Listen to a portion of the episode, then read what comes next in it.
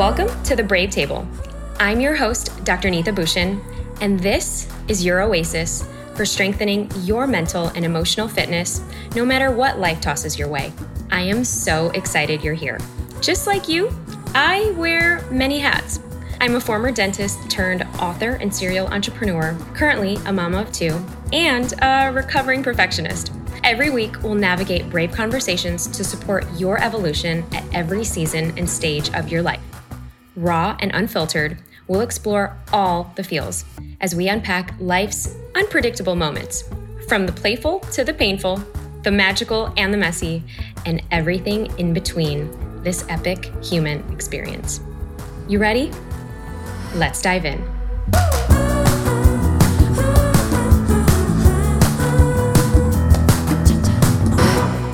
Wow, fam. Welcome to the Brave Table. And wow, we have such a powerful conversation this week. I am sitting down with the one and only Mama Gena. That's right, Regena Thomashauer, the one and only Mama Gena.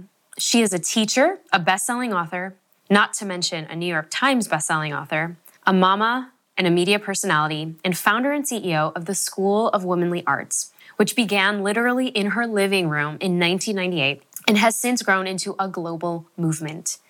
She has been featured on 2020, Conan O'Brien, The Today Show, among other huge platforms. She believes that women are the greatest untapped natural resource on the planet.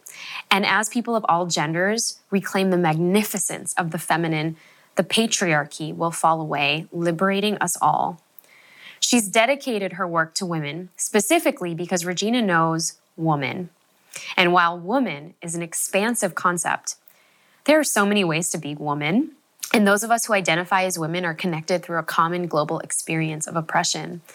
We are living in a culture that shames our bodies, rebukes our emotionality, fears our sexuality, violates our safety, and makes us wrong for having feminine aspects, for being women at all. Whew.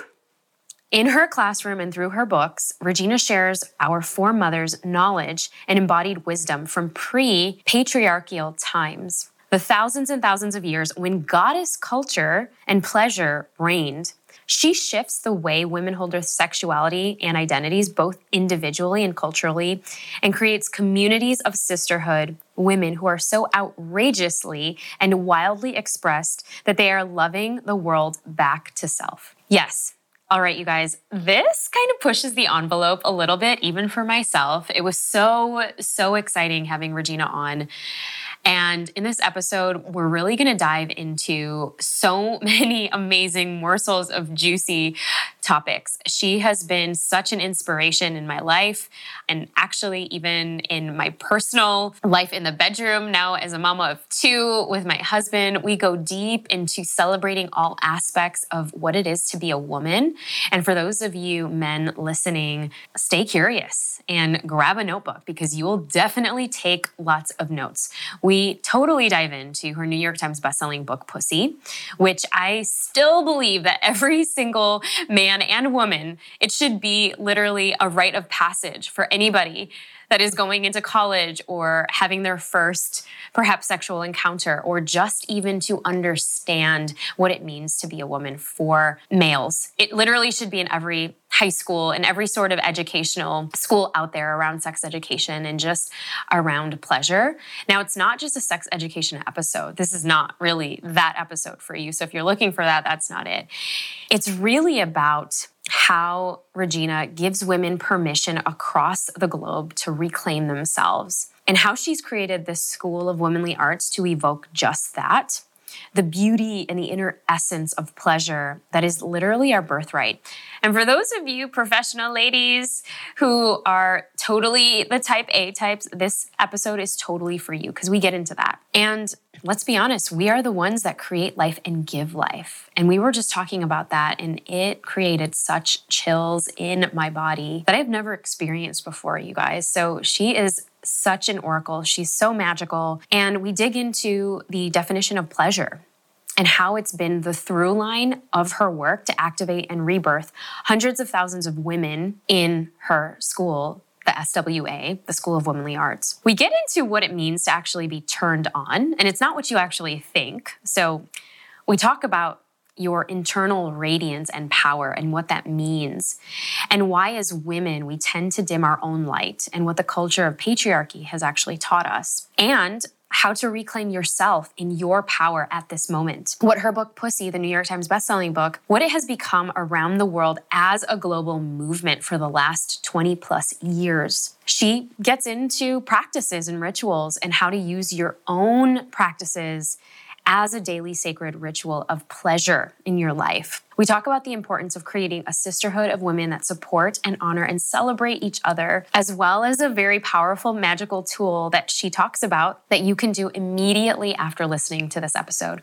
There's so many amazing, juicy morsels that I cannot wait for you to experience in this. This is probably one of my favorites to date. There is so much juicy and amazing goodness here that she embodies as a human. She's so down to earth. She is a mother as well of a daughter, and I just cannot wait for you to experience her, to learn from her. So take out your journals and literally be prepared to be tantalized. And I hope this sparks a little bit more bravery for you, not only in the bedroom, but just in your daily practice of your life.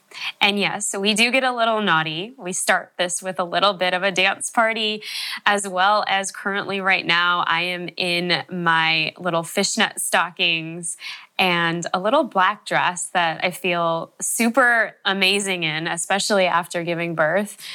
And honestly, it is the ode to this conversation. So it's all for you. So enjoy.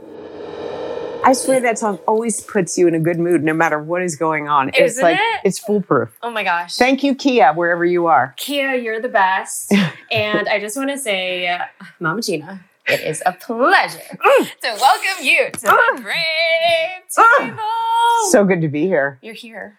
I know. We're and here. Well done. I mean, this is a real testament to the power of your appetite and your desire and your like staying inside what you long for, that you just sucked me in from New York City and here I am in Austin. Literally. Literally. We're doing it. And there's so much to unpack and so much juicy goodness. And I feel like your name has come up so much within the last few months, pretty much on many of the episodes. And so I just kind of want to set the table today, let everyone know, like, who is Mama Gena? Who is Mama Gena?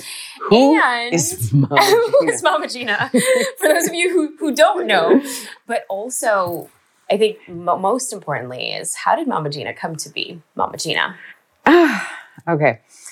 All right. Do you want the long version, the medium version, or the short version?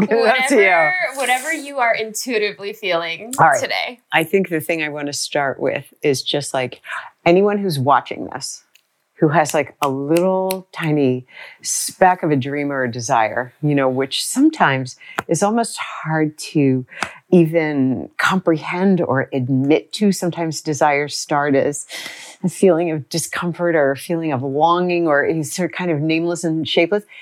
Pay attention to that because that's your life force talking to you. So I would say that my journey to becoming Mama Gena, there were like a lot of starting points. I think one of the initial triggers was while I was growing up, I had an experience in my family life of abuse from the time I was a small, little, tiny baby, really little, and all the way through my childhood. Now, as a result of that, I can remember my enthusiasm being drained away. And I can remember looking out the window when I was 5 years old and realizing, like, I'm not looking forward to the day anymore.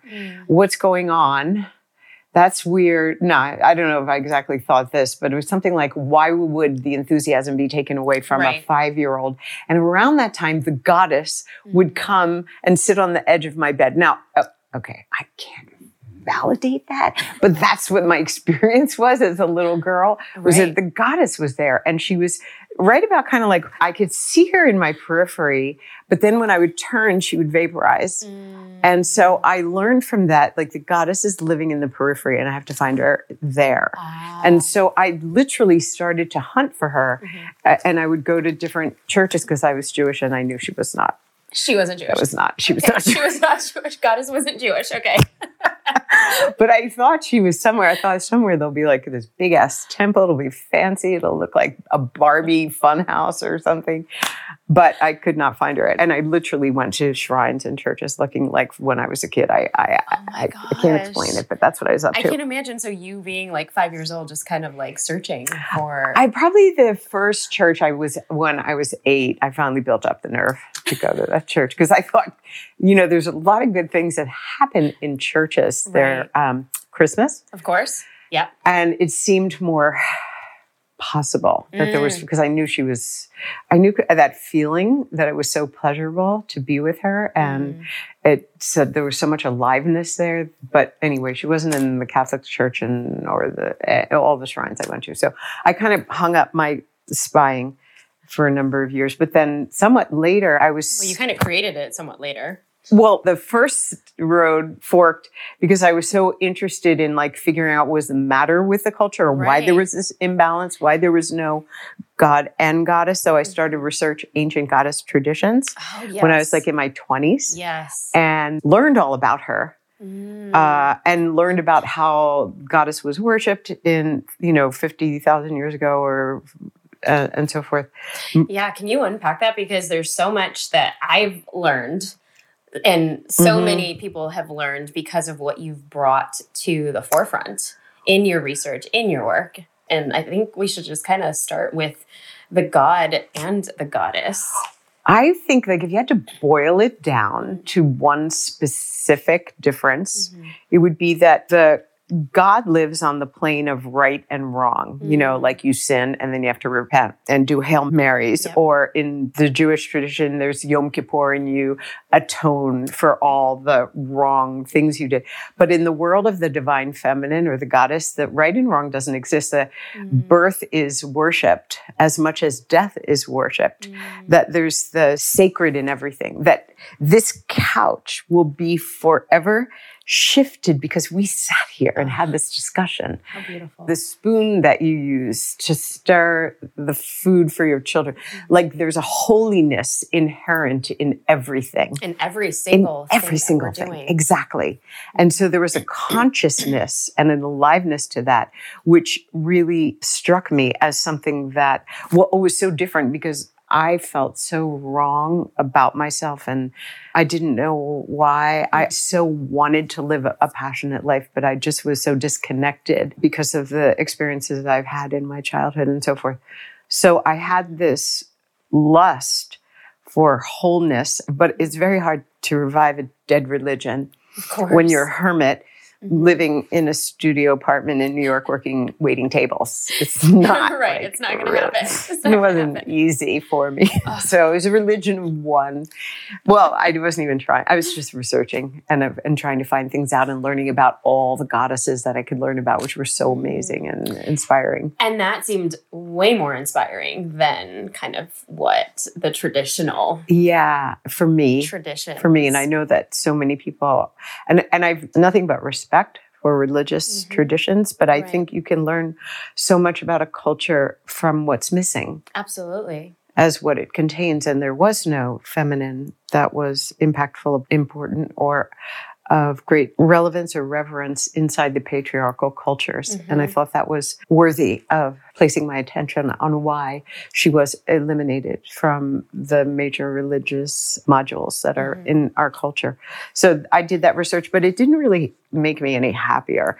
So then I had kind of a swivel turn, and circumstances being what they are, I ended up living in a sex commune for a few. I went from a hermit to living in a sex commune. So hermit in like a one-bedroom studio in New York City, to all the way to a sex commune. Life rolls at you. And that's what I mean, like always follow the desire. Even when it leads you to unexpected places, like churches and sex communes. Like one must always say yes. Absolutely. Or in your case, podcasts, sitting on a couch in a fluffy thing. Okay. Yeah. For those of you who are listening to this versus watching us right now, I am fully dressed in what Regena calls the turn on, so that I am turned on for this conversation because I really was so excited to have you here. Thank you. And Mama Gena is dressed as She would. Okay, I'm wearing maybe their thigh-high patent leather platform boots. Yep. They're probably like 7 inches. They're probably 7 inches. And then fishnets. And then a leopard bodysuit and a leather jacket. So very hot. Yeah. Very sexy. Feeling hot. Very, very. We're hot. Oh, yes. We are very radiant. And you know what's good? It's like two versions of heat. Mm. Yours is like a little more ladylike, but I'm dangerous. And mine is dangerous. Just like, I'm just like a fucking badass right now. I'm just like badass. Fucking badass. I mean, I just need a motorcycle. I need a motorcycle and a helmet and a cigarette and I'll be off. Oh, you're for some adventures. To the races, for sure. I mean. How much trouble can you get into in Austin? There is I feel like there's a good amount of trouble that you can get, depending on where you go. Excellent. But so the churches, and let's get into more of the patriarchy, though, because I feel like when I initially read your book quite a few years ago, you gave me language for what I never knew about existed, which is because I grew up multi-religious, Catholic on my mom's side, 'cause she was Filipino, Hindu and Sikh on my dad's side because he was from Punjab in India. And we were growing up spiritual, but it was very much an ode to, going to church, going to all of these things. And you had to, especially in the Catholic culture, atone for your sins every Sunday and lots of shame, lots of guilt. And you gave this permission to actually question the world of the patriarchy, which I had never even knew. Right. And this was like a very new term even. And of course, rereading it again, because we have some really exciting things happening. It was almost like, oh my goodness, it's been here for this has been your calling, it seems like, because you've just made it so accessible for so many women and men to question the narrative. Yeah, so talk about that. If you think about it, like, let's say the ancient goddess traditions, the divine feminine, or it's just been like the smallest dot of time that the patriarchy has existed. Because 50,000 years ago, we were praying over our crops if we were in ancient Egypt. And the women would circle because women, we are the givers of life. We are she who bleeds but does not die and gives life. So it was this, that women were considered holy, which we are, but we don't consider ourselves such. So if we were sisters together in ancient Egypt and it was planting time, we would be standing on the edge of a field and we would be lifting our skirts and flashing our pussies to the freshly planted field saying, "Wheat, please grow as high as my pussy." Wow. Like the feminine being, we were able to create life. So she who creates life gives life. There's this cave painting, this ancient cave painting is one of my faves, that is of a hunter with his arrow pulled back. Yeah. But there's an energy line from his arrow that stretches to his woman because it was considered that only she who gives life can take life. So if he was able to catch an antelope that day, it was because of the power of the feminine that was behind him. The power of the pussy. Exactly, that gave him the ability to bring back the hunt for the family. So women were considered source. And that, doesn't it make sense to your body when you 1,000% feel into that? And inside of this culture, women aren't recognized, we're considered second class. We're paid 79 cents on the dollar that men are paid. There's a culture of so much self-doubt, self-hatred, depression, women devaluing themselves. It's #MeToo. There's so much powerlessness inside of the culture of the feminine at this particular time. But I think it's breaking apart and it is our time to begin to rise and connect in ways that we never have. So we're so lucky to be born now. I mean, isn't this the best time to be born as a woman? It's amazing. I mean, it's confusing as hell, but it's amazing.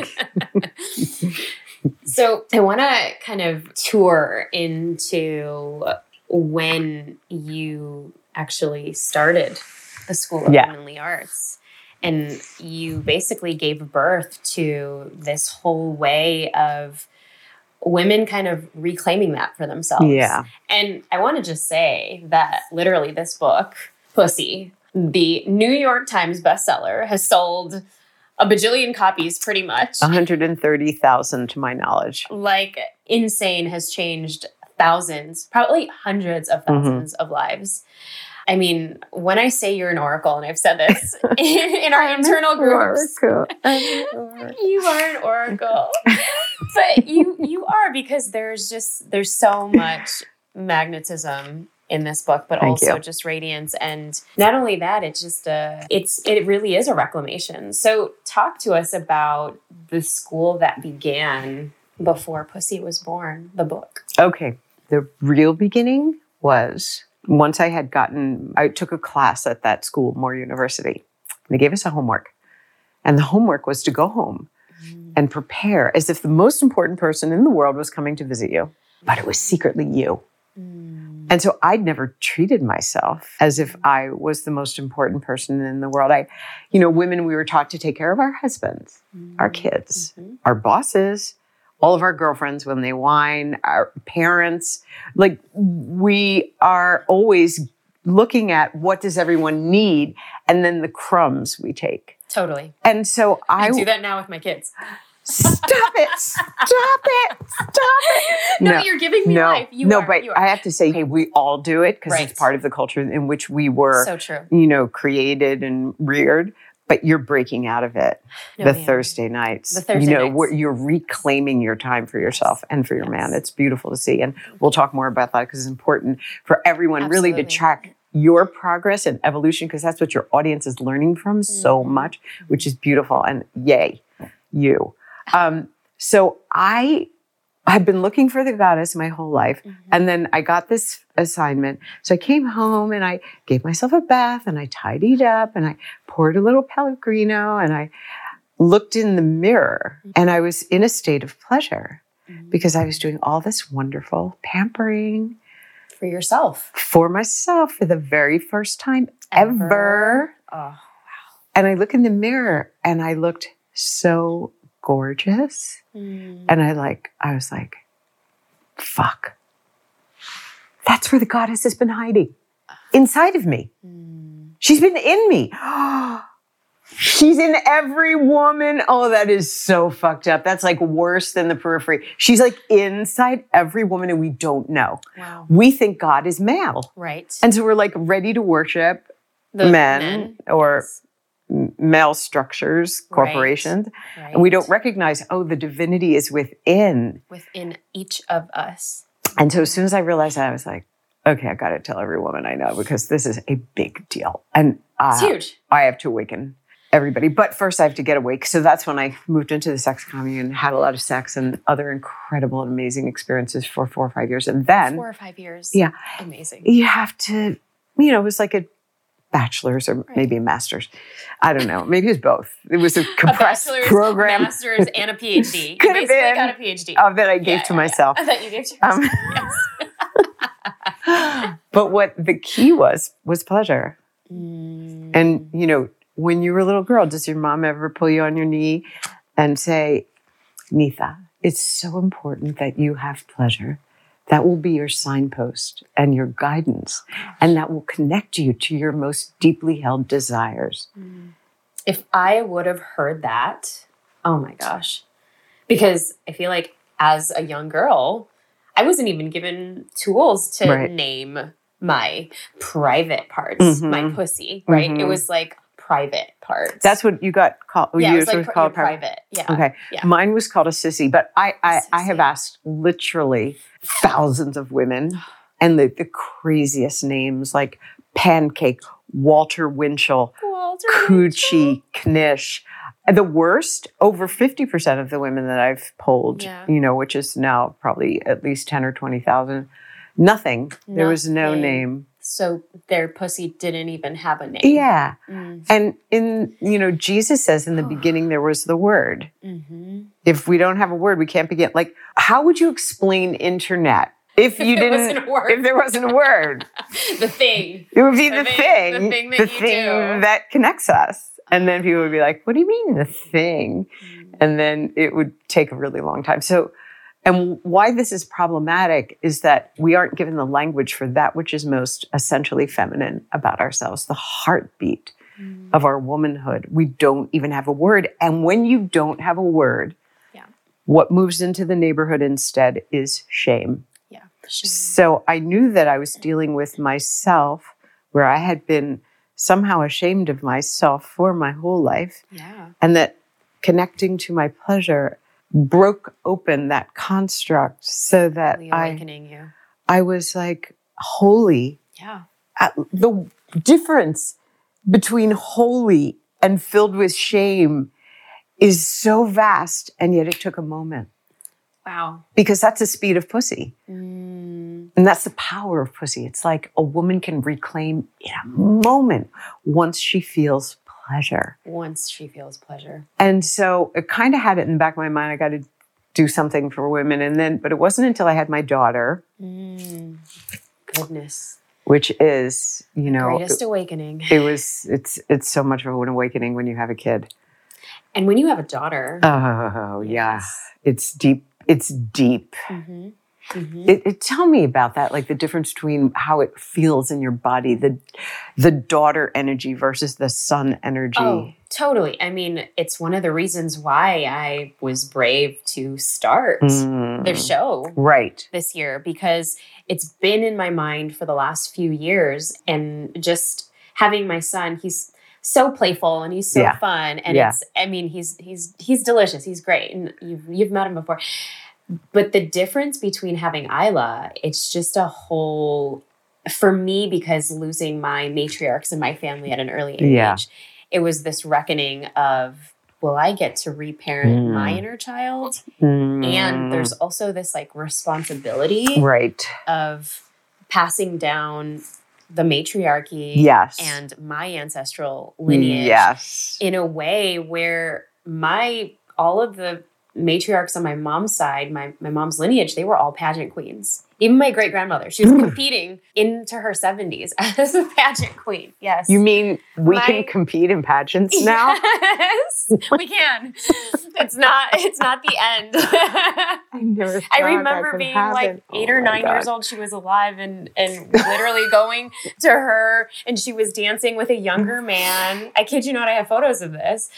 And so to be able to then pass that kind of, you know, beauty, that spark, that pleasure that they all continue to have. This is my mom's side, by the way, the Filipino side. And they are full matriarchs, fully in Filipino culture. The women kind of lead the show a little bit, I feel like. But on the Indian side, it's a little bit different. Very. Very. So you have the full patriarchy. Mm-hmm. And so with my daughter, I definitely wanted to shift that a little bit. It's exactly what happened for me when I had Maggie, which was I just felt like, what am I doing with my life to make space for the girls of today who will be the women of tomorrow? Wow. You know, how can I, and I knew that it didn't really have to do with the men. I knew that until a woman knows she's sacred, until she knows of her own majesty, that there would be no way to communicate with the men, to have them really comprehend who and what we are. Mm-hmm. So I thought I got to start with the women. And I, when I was nursing, you know, remember the first 6 weeks are painful. Oh gosh, yes. And so I'm like holding Maggie, I'm nursing, I'm trying to distract myself, I turn on the TV. The nipples are like all like, this is quite a process. But then magically it goes away one day. No, it does. It does. You just have to get, it's like. It's weird. It's like a dance. It really is a dance. And then they latch on and then you're like, oh, that's how it is. That's how it is. And then I nursed for a really long time. But I saw this movie called Dangerous Beauty, which was about a courtesan. Yes. Best movie ever. If you haven't seen Dangerous Beauty, get on that right now. All right, Brave Table fam. I wanted to take a moment and take you away from the episode into a journey of Regena Thomashauer, Mama Gena's book, the New York Times best-selling book, Pussy. And I just wanted to read you one of my most favorite excerpts because it has been so profound for me, and I wanted to take you on this journey as well. So listen in. I imagine you might know the feeling too. If the smell of freshly baked bread were a feeling, it would be just that.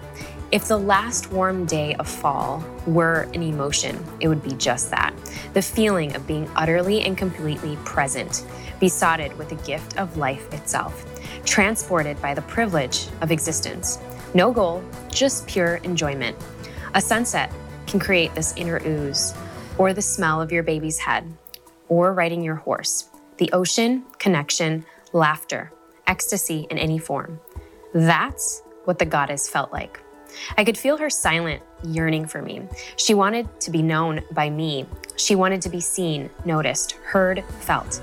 She wafted like perfume inside of me. I melted at her presence, enchanted.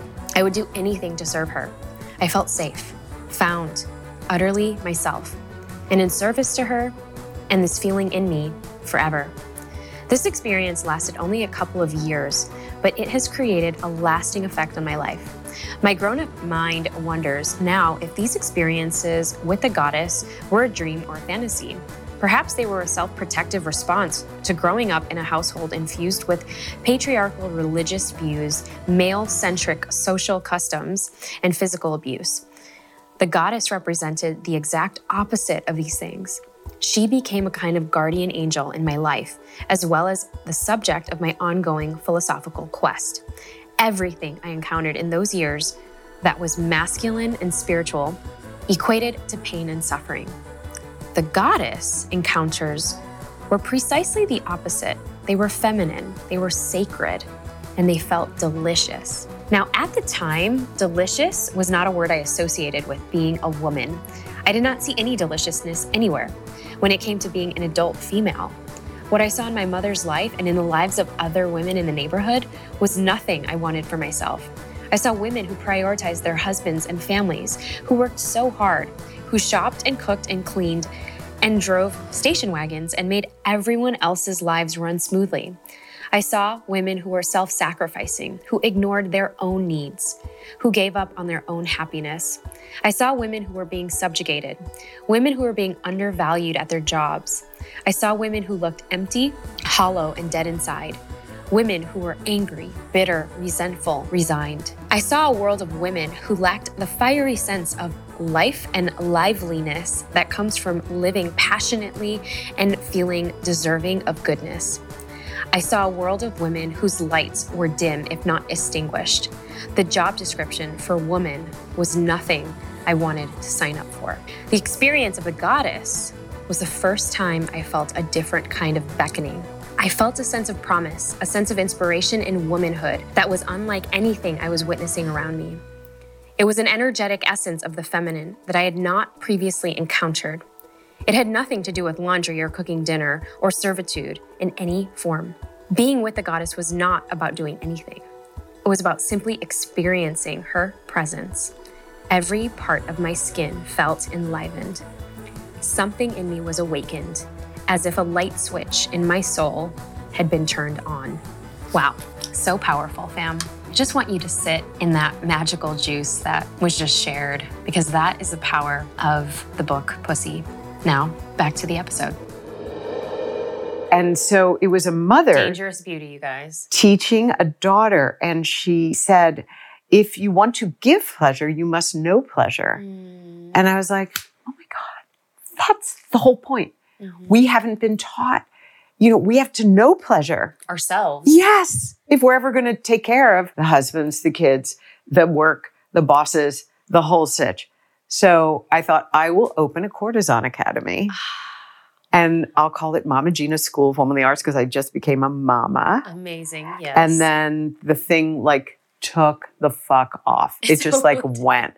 I don't know. It was fire. It was the right thing at the right time. You were written up in the New York Times many times. You were on all these amazing shows. Conan and O'Brien. A 2020 and Today show. It was fire.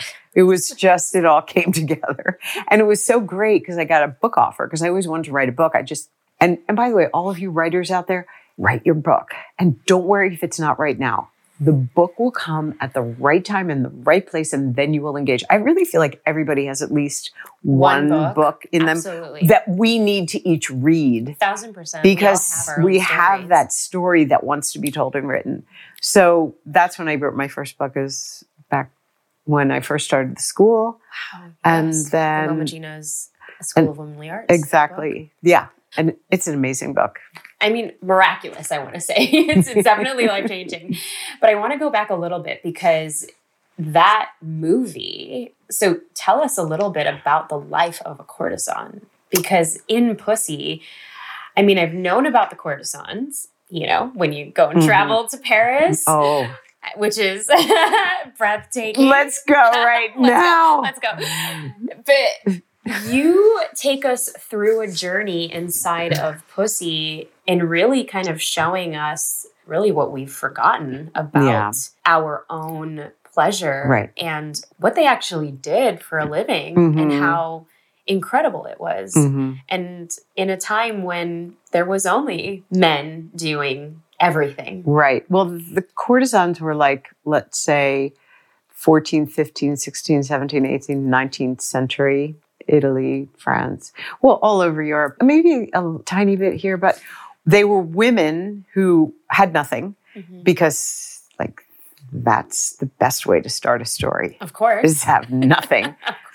And they were women who were impoverished and there weren't many options. You couldn't even make a living wage during those years. And also women weren't allowed to own property. They couldn't own their own money. They were the property of men, especially. And it didn't matter if you were a wealthy woman or an impoverished woman, you still didn't have the right to own your own property. It was money. Like their parents or father, the father or husband. Yeah. So these women had to find the third door, right? They didn't want to be like, there was a lorette or a grisette, which were, you know, you were maybe working in a factory or maybe you had one benefactor. Right. The third door was being a full-blown courtesan, meaning choosing to, it was actually kind of a spiritual choice. It was choosing your own magnificence with no evidence of your magnificence. Wow. So, like, one of my favorite courtesans is Marie du Plessis. Okay. And there's a story of her on the Pont Neuf in Paris where she has no money for a French fry and she's smelling the aroma. And so she's, instead of being like, I can't afford a French fry, my life sucks, she's there allowing the fragrance of the French fry to waft.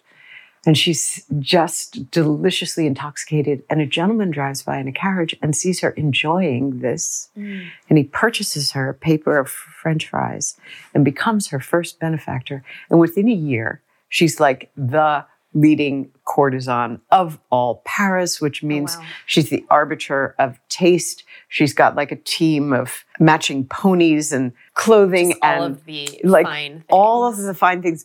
Okay, of course they had some degree of sex or such sensual connection with their benefactors.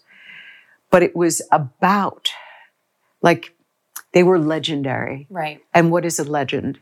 It's a story that gives you back to yourself. It brings you back to life. And these were women that were so inhabiting their radiance and that they brought these men or the culture back to life with how spectacular they were.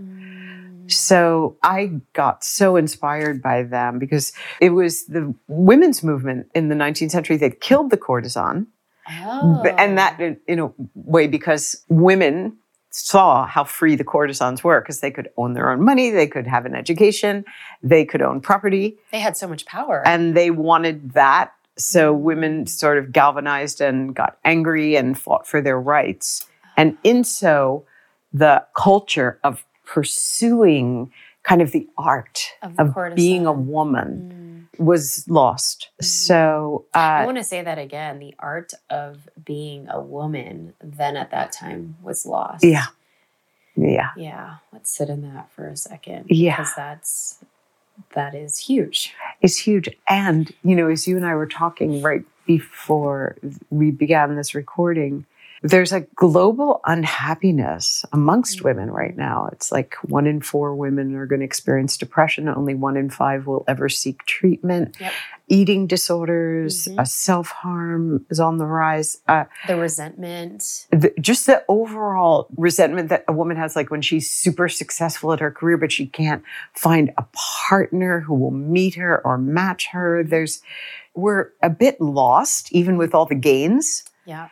And so there's this whole world of the feminine that women haven't been introduced to, open to, allowed to explore, connection to the freedom of our sensuality, to continually explore it at all phases of our life, to actually research pleasure and what pleasures us, rather than researching what pleases other people. Right. Which is the only thing that you kind of see, even in a lot of the porn, right? Oh my God.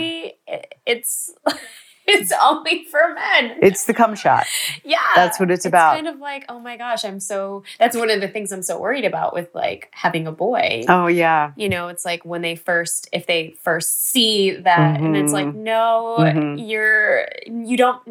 sex education does not come from that. Yeah. And which is why I think that honestly, it should be a rite of passage for every single, not just female, but male to read Pussy. Yeah. Yeah, and we can talk about that. But yes, but to really understand the art of a woman, the art of the turn on, which is what you talk about. Yeah.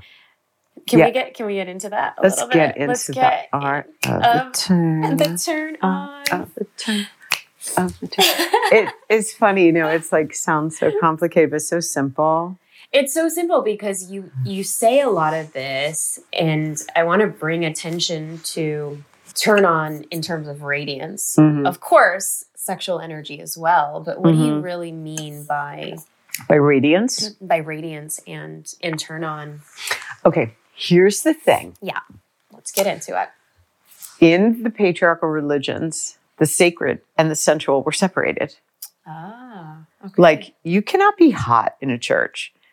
You know what I'm saying? Like, or a synagogue. Like, if you come in with all your hoochie, I remember going to your hoochie clothes. Yeah, I remember going to my nephew's bar mitzvah, and they had me come up and say a prayer. Oh no, what did you wear? It was a 3-piece suit. Oh.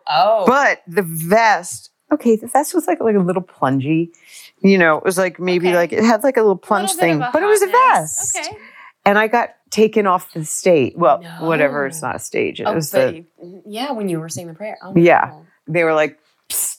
I had to like stuff a little something in there. Like a handkerchief in the middle. Yeah, exactly.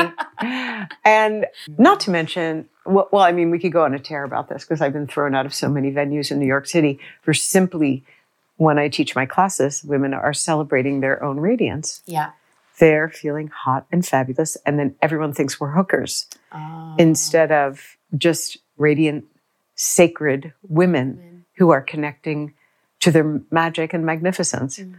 So you're giving people, actually women, finally the permission to really love themselves. The permission to connect with their own life force, which is theirs, has nothing to do with me. In a society where literally they make millions of dollars telling women that you're not good enough, not pretty enough, not done up enough, not any of the enoughs, you're not enough. Exactly. So pursuing or researching pleasure, which you can do today, and you better do it, it's just as simple as like pleasure research is like having a moment before you start your day where you're thinking, okay, what is a thing that I could do for me today? What is a thing? Just starting simple. Yeah. Okay. And for me, we started with our little hoochie dance. That was fun. But truly, sometimes just dancing by yourself or with your kids or with your man or your girlfriends or your girlfriend. Yes. It turns on your neurotransmitters, including beta endorphin, prolactin. And what you're doing is... Yeah, dopamine, serotonin, and you're like flooding your body with all of this feel-good hormone, which turns on your light, turns on your radiance.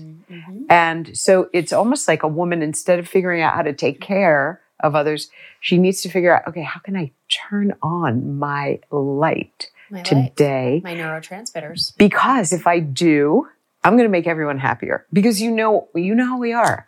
When women are turned off, like when a woman is angry, oh yes, you will know. She can torch a small village. Like everyone is coming down with her. No one is going to survive. She sucks the oxygen right out of a room. You know that, ladies. We've all been there. But imagine if we all would begin our day with a turn on. Like what we did. We had a little dance party to get the show going. And then you have to keep infusing, right? Because, you know, it's like, especially at the beginning, you have to practice it. And there's so many ways to practice. You know, even like... Can you give us like maybe two or three? Yeah. We'll do one right now. Okay. Yes. Just like run your hands really slowly through your hair. Okay. Ooh. Isn't that nice? Mm. And then even down your cheek. Okay. And then... It's like 30 seconds later, you're feeling like, wow, I'm loved. I kind of feel hot again. Yes. And for those of you listening, so basically you just take your hands and run them through your head lightly, right? You can, unless you're a hair pulling kind of girl. Okay. If you're a hair pulling kind of girl, then go for Grab it. Go for it. But then down your, I feel like, even down the cheek and the neck. Yeah. And that's... And you can go further. I mean, so that's self-pleasuring, right? Mm. And you can self-pleasure still further. You can touch your breasts, your belly, your hips, your pussy, your thighs. You can stroke your pussy for a while and create a beautiful sensation, you know, with or without an orgasmic release. It's anything that you do that puts pleasure in is like putting coins in the piggy bank. We're just filling up on pleasure as much as we can. And that's why I wear lingerie. Because you can't be in a bad mood in lingerie. You could try, but you're in lingerie. So, it's so true. And you in your little fluffy stole. Your little burning man stole. It's so true. So it just helps. It's just, and what you begin to do is you kind of are using the lens of pleasure as a, you know, it's a different paradigm.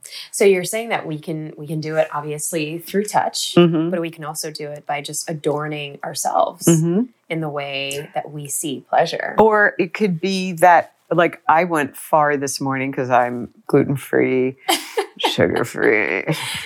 You're all the frees right now. I'm dairy-free. Yes. I'm doing 10-day detox. So to find...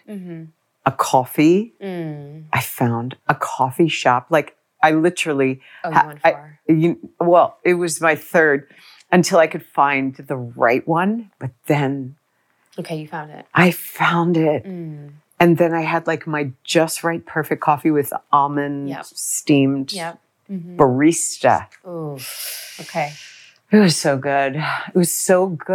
And that was me not stopping at the watery coffee in my hotel that was going to never gratify. It was like going the extra yard to find something that would really pleasure me. And so it could be as simple as your favorite tea bag. It could be your favorite mug.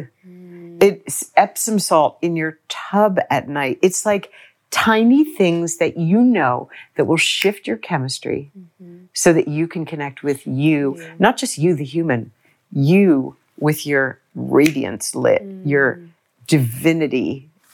The divinity turned on. Oh, wow. And we can each do that as women. And it's important. Wow. And we have to do it now. And there's no excuse. I will come after you. There's no excuse. So you can try this now, ladies, and even gents who are watching and listening. You know, you can pause this, but even save this and come back to it.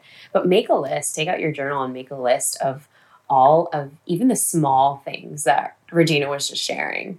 What are the things that bring you pleasure? What do you love to do? Oh gosh, you know, I love and reading this in your book. It was like, oh yes, because I do this all the time now.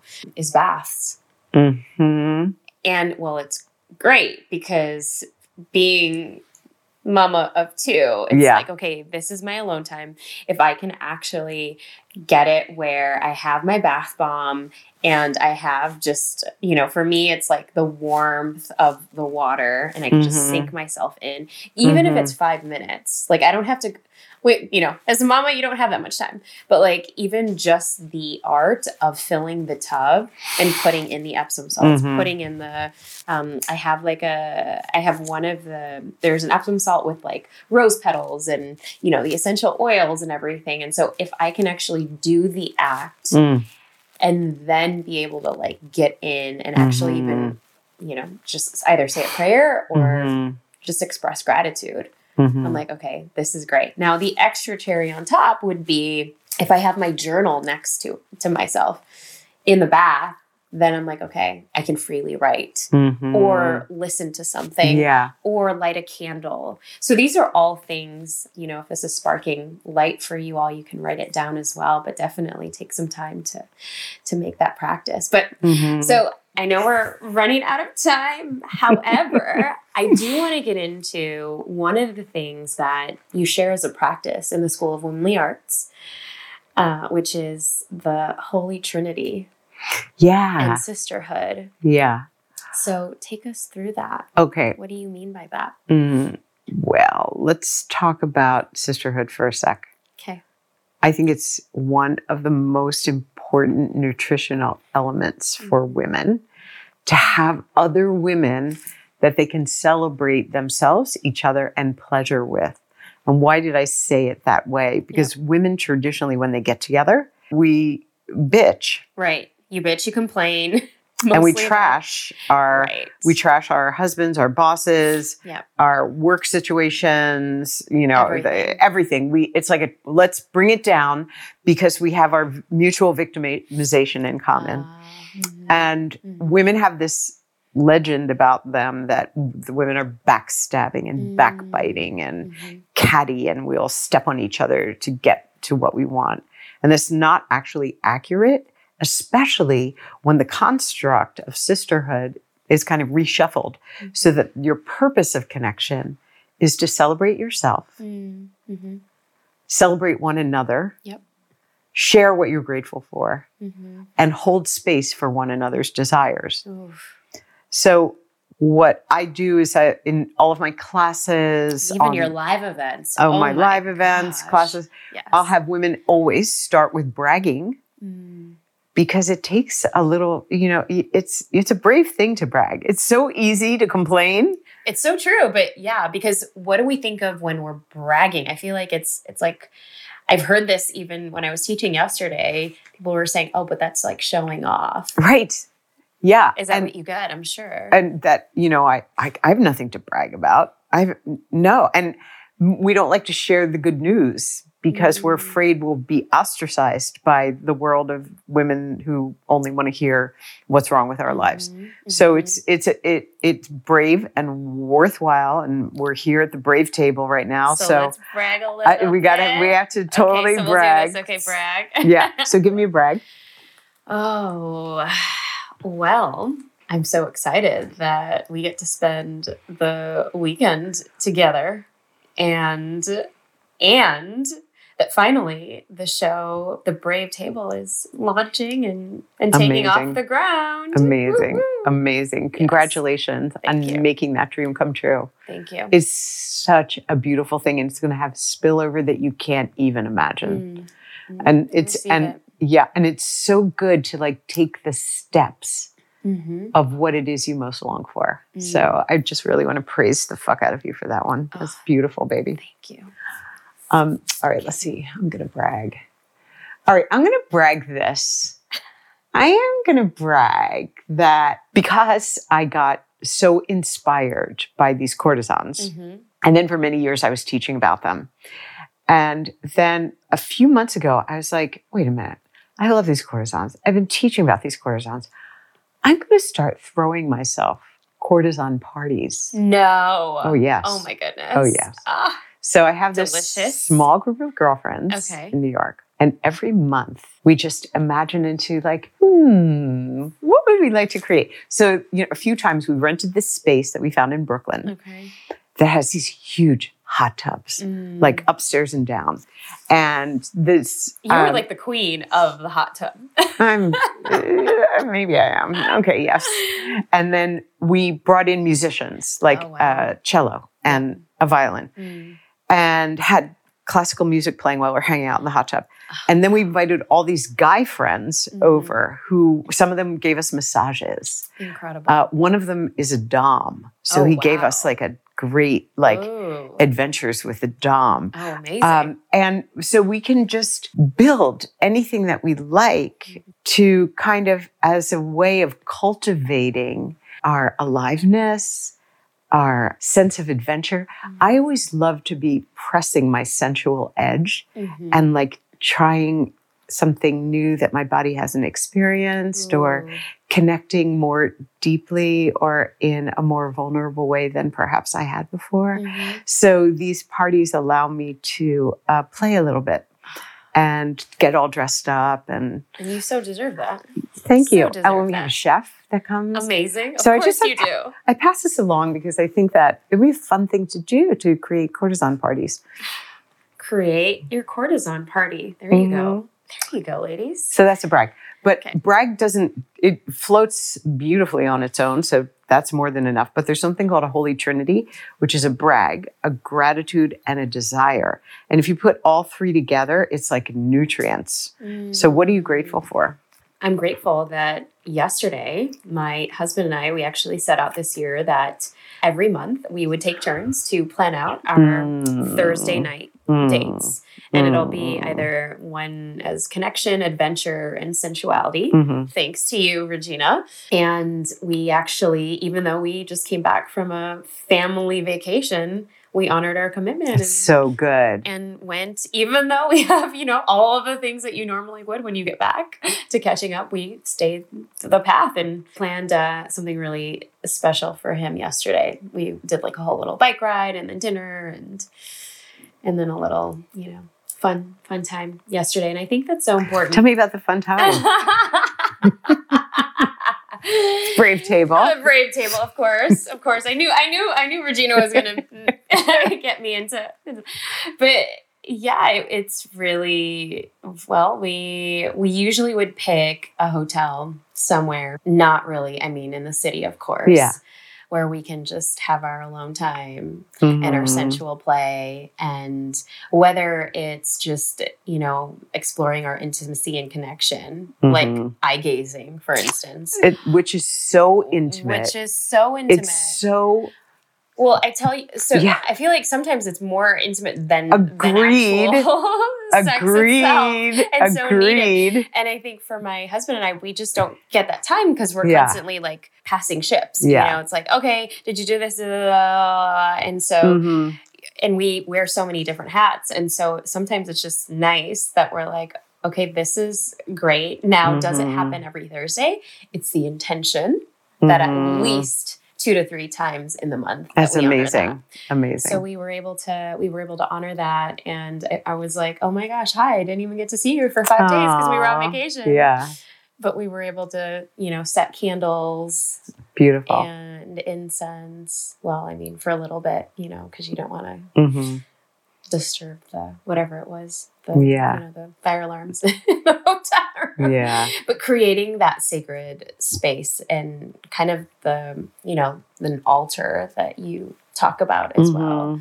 Mm-hmm. And really the intention to enjoy mm-hmm. every single act, mm-hmm. Even if it's not even the act itself. Mm-hmm. But yes. That's so beautiful. So gratitude. And what are you grateful for? Okay. I'm grateful for Mickey. Mm. She's our mutual friend that yes. introduced us. Yes. And I had dinner with her last night. And first of all, I'm grateful that I had dinner with her last night. I'm grateful that she created our connection. This. Absolutely. And I'm grateful for just like her enthusiasm mm-hmm. and her adventurousness, and that she's the kind of friend that takes you higher. Mm-hmm. So I'm grateful for Mickey. Yay, Mickey. We love you, girl. Mm-hmm. All right. And then a desire. Okay. So what's a desire that you have?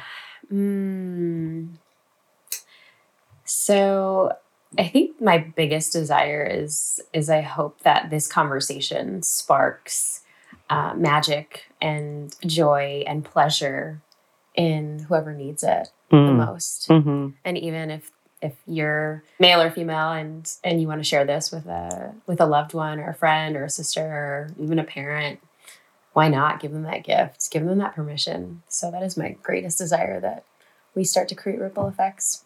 Beautiful. And then there's a sister got a saying that you say after somebody says a desire. Yes. You say, and so shall it be. Oh, I love that. Or something even better may happen beyond your wildest dreams. It is done. It is done. Okay, got it. All right. My desire is 2022 is the year I go on Oprah for Super Soul Sunday. Oh, yes. I want that. I feel like I've got this convo that I deeply want to have with her. And that I could be both contributed to by her and also contribute to her with the depth of our connection. And so my deepest desire is to sit with her on a couch in 2022. And so it shall be. Yes. Or even better. Yay. Thank you. It's done. Amazing. Amazing. Well, I have an igniting round that we shall get into before we wrap up our conversation. Okay, let's do it. Let's ignite. Let's ignite. All right. So what does it mean to be brave? I think when you're brave, it doesn't mean you're not terrified. It means that you can just be just completely filled with fear, but that you take the steps that are your truth despite your fear. And I think the most miraculous things happen when that takes place, when you risk yourself. So that's brave to me. Oh, I love that. I love that. Okay. What is a practice or a ritual or a book that's elevating your life at this very moment? A practice that I do every single morning is I throw on 3 songs. And in my book, Pussy, A Reclamation, I talk about a practice called swamping, where I'll just like throw it down with myself. I will blast like whatever my emotion is, if it's grief or rage or outrageousness or a frustration, and I'll put on like 3 songs, boom, boom, boom, move through them. And then once again, I'm left turned on because the last song is always like a fun song that turns me on. So you start with like a... I'll do usually a grief and a rage. Okay. Like something that didn't go well or... Yeah, it could be. I'm always frustrated.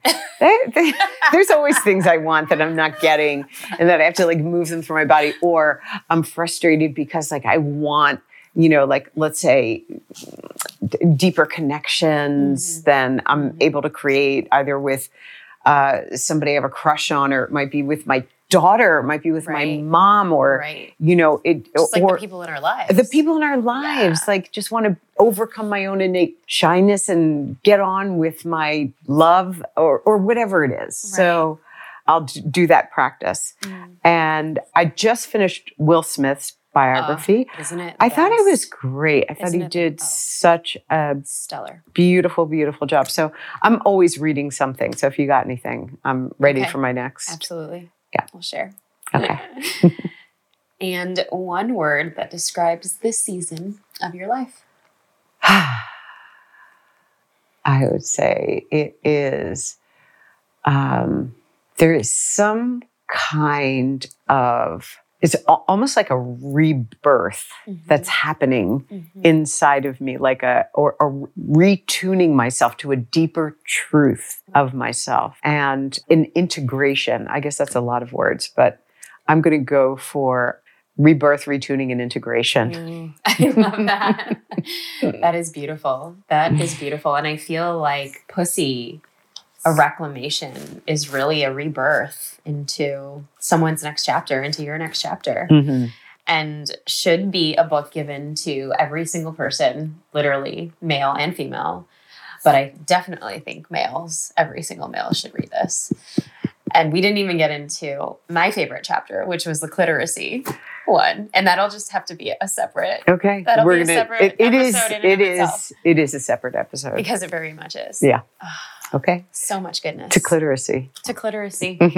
And if you don't know what I'm talking about, you might as well go and get the book, Pussy, A Reclamation.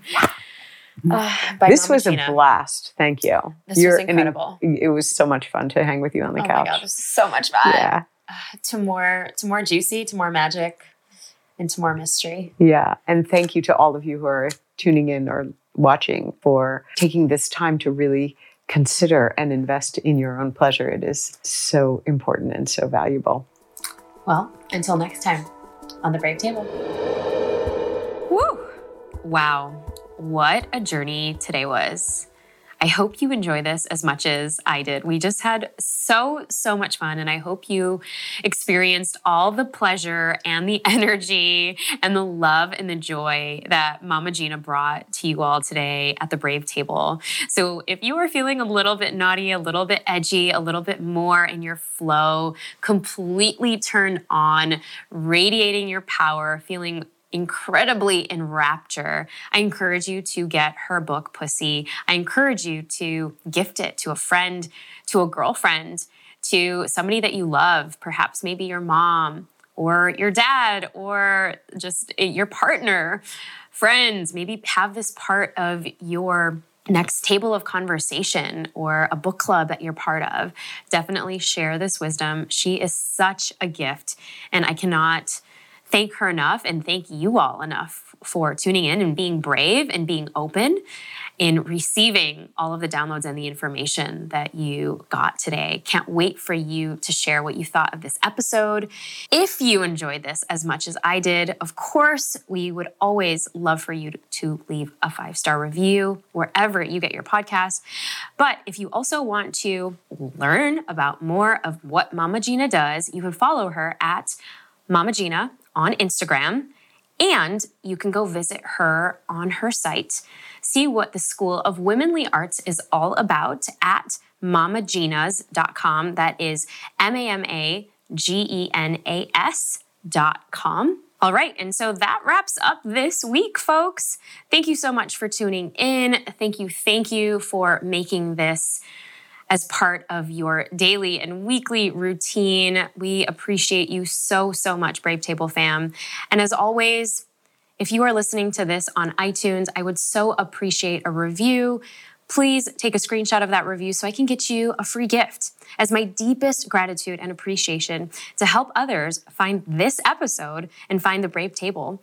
So you can grab the free gift at thebravetable.com/giveaway and upload a screenshot of your review, and I will send you a free gift of my exclusive Grow Your Grit Emotional Mastery course. That's right. There is nowhere else but here that you can get this exclusively for you, Brave Table fam, which includes the full Grow Your Grit 7-day mini workshop, plus my Emotional Grit guidebook and the worksheets to fully help you and support you master your emotions, transform your thoughts, and change your world. So be sure to share this with your friends and family and literally anyone that can use the Brave Table in their life. It means so much. And until next time on the Brave Table.